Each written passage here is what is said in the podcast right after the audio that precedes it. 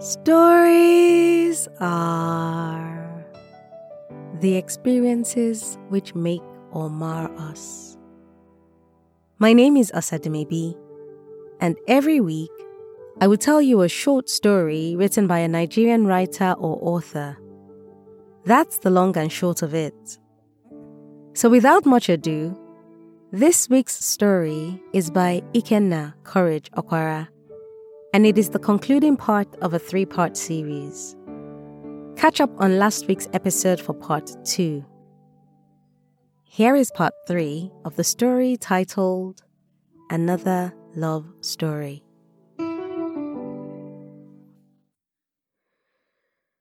In my absence and in her loneliness, Vanessa had found a sympathizer. The first couple of times his name came up in our conversation, I overlooked it. Until I found out he just so happened to live at the top end of our street. Whenever I inquired about her friendship with Temi, she would reply exasperated. Oh, don't be like that. We are just friends. Don't be jealous. Over the next couple of weeks, half of our sacred Friday hour was spent arguing about her we are just friends friend. After that, I decided to avoid the friend topic, careful not to upset her. I knew that the more we argued, the closer she and her just friend got. I knew all about sympathizing and bonding. It was the oldest move of the game. As soon as it was announced at uni, and in a bid to melt some of the ice that had formed between us, I told her of my return in three weeks. It worked. She was so excited and back to her normal self. Not a single mention of her friend as we counted down the days to our reunion. I started making plans on how I would finally ask her out. What is what? Please, close your mouth and stop rolling your eyes at me. If you must know, I had tried asking her out on several occasions before I headed back to uni. She insisted we get to know each other better before becoming official. She also said she was scared of dating because it might fail and I would become mere history. My next ask, however, would be different. I had bought a double heart necklace and got our initials engraved. It was the perfect gift to mark us becoming official, a memento of our love. As fate would have it, my parents were not at home on the day I got back from uni. The driver picked me up from the airport at midday and dropped me at home. The drive from the airport was not fun. I had a myriad of emotions coursing through my being joy, sadness, love, anxiety, hope, fear. A myriad, I swear. I chose to focus on the love and fought to keep every other emotion at bay. Nothing was going to spoil today. Absolutely nothing. I had to wait till evening to see her, and it was agony. Three rapid knocks on the door at 10 past 6, and I instantly knew it was her.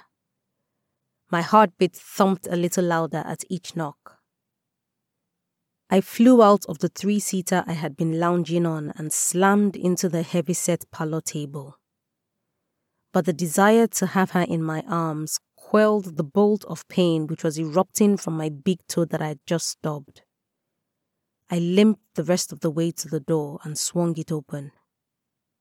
I stood there, staring, taking in the sight of her. She was wrapped in my favorite item of clothing a dark blue hoodie with baby blue highlights and the letters MCM written across. She wore me. The parting gift I had given her five months six weeks and four days ago. But who's counting? To hell with sympathizers. This was all the proof I needed. She cocked her head to the right. Her braids fell away from her cheeks, revealing the cutest dimples as her mouth flexed into a smile. Aren't you going to let me in? I pulled her into the house by the waist and slammed the door shut.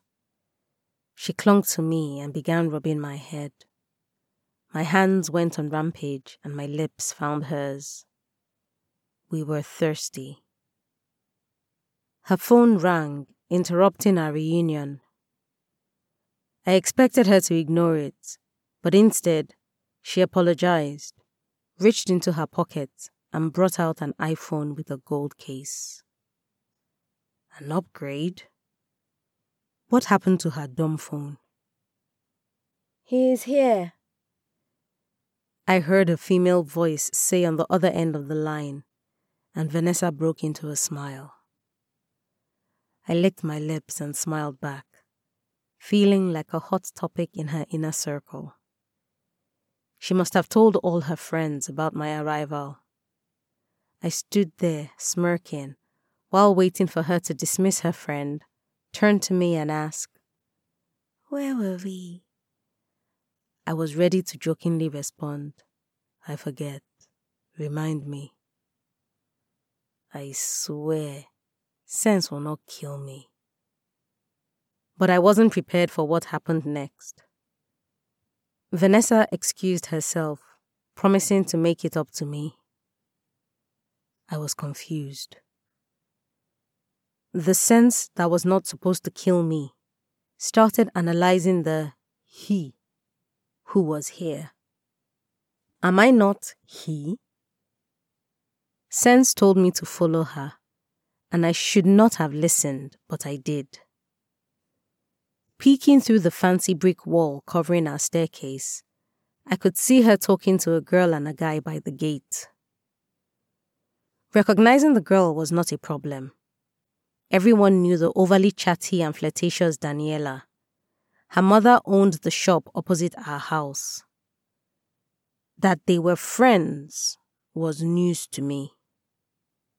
Recognizing the guy, however, hmm, he looked non threatening, tallish, slimish, darkish, average looking, with small facial hair. He was probably older than me, early to mid 20s.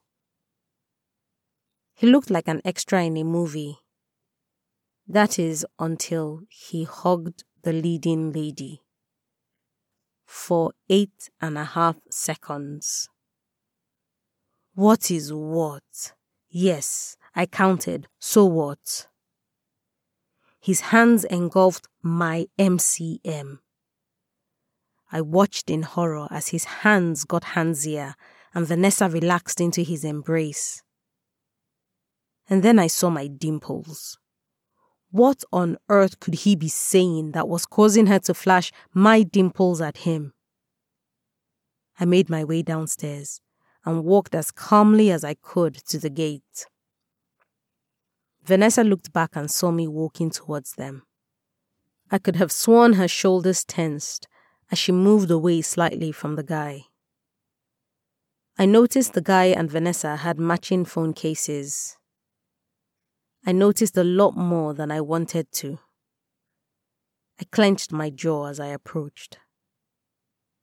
Vanessa turned and gave me a sideways hug as she introduced me to the group by my name. Guys, meet Courage. I nodded a greeting, fake smiling through my teeth until she introduced the guy. Courage. This is Timmy. The we are just friends, Timmy. I felt my hands curl up into a fist and my jaw tighten. I was taking a deep breath to steady myself to speak when I heard Timmy ask Vanessa to escort him up the street. My words got stuck in my throat when I heard Vanessa say, Okay. With a brief sideways glance, she waved, and promised to come back soon. They were about 10 feet away when I heard Daniela say, Who? You mean Timmy? He's Vanessa's boyfriend now. Did she not tell you? She was responding to the question I did not realize I had asked out loud.